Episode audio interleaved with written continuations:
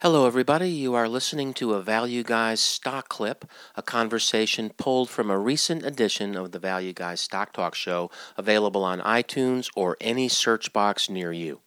Let's listen in. 3M, MMM. Now, it is a dog of the Dow, so it's down. Um, obviously, they've been hit by manufacturing. I think they sell a lot of stuff into hospitality in terms of foods prep and things like that.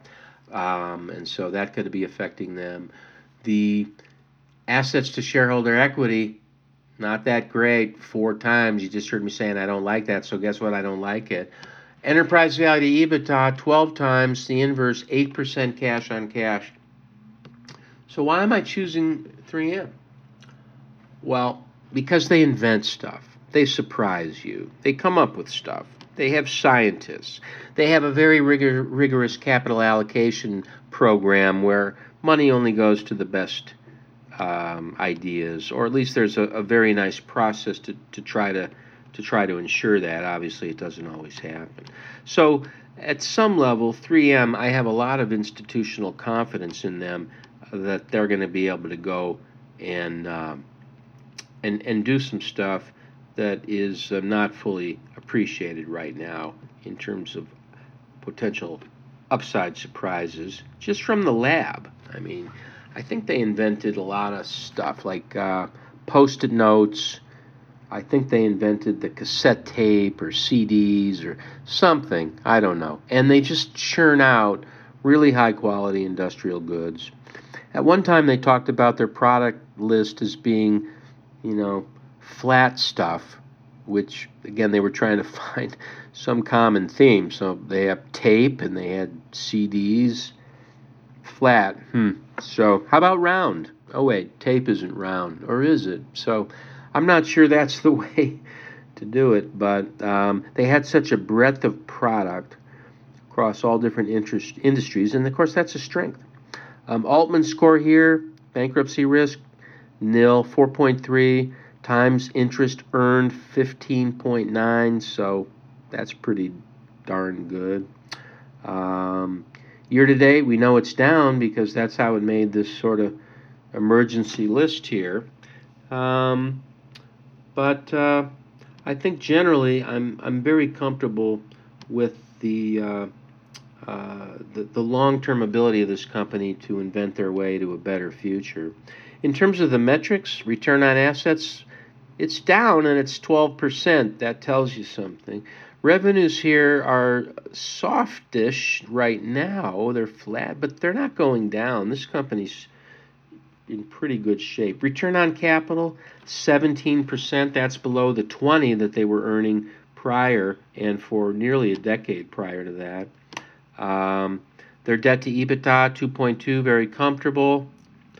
And so debt to capital is high, but because EBITDA margins are high, um, the debt to EBITDA doesn't come out quite so bad. Uh, now margins here have been under some pressure, so 19.9. That's still a great operating margin, but it was in the 20s a few years ago, 21, 22. You know, I don't know what that's about. Um, obviously, but 3M, you know, could be price, could be warding off Chinese competitors, could be oil prices going up. Um, a lot of what they do does touch commodities, and they've got to be, you know, careful about that.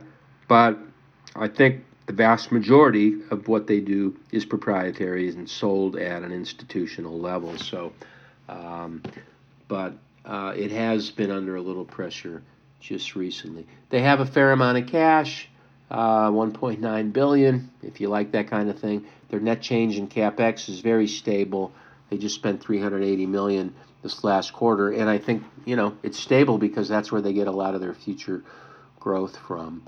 Um, and so, let's see, what else can I tell you here?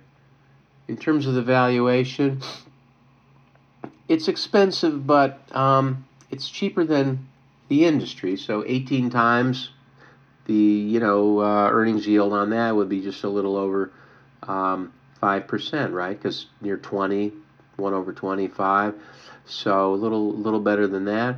The average is 29.8.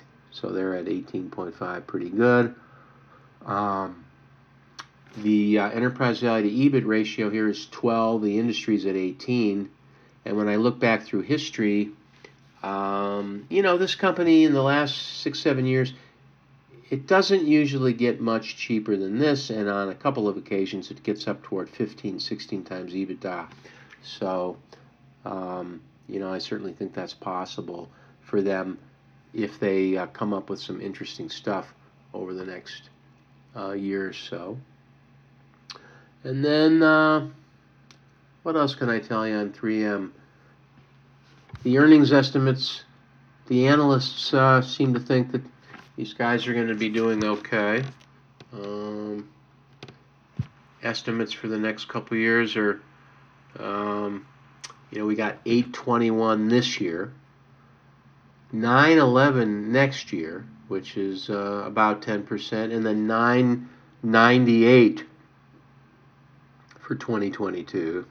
There's uh, there's 18 people making estimates for 2021, and there's only 10 for 2022. So again, when you go out into those out years, you get fewer competition for that scarce knowledge. So, um, so there you have it. I don't know if that was a complete job, but 3M, I think, is uh, a dog of the Dow that looks like it could have a decent period going forward, only because um, it's cheap, well capitalized, and tends to be innovative. So that's it. Don't know what you were expecting, but that's the end. The Value Guys stock clips. See all our disclosures, comments, pictures our moms took at www.thevalueguys.com. So long, everybody. Thanks for listening in. Bye bye.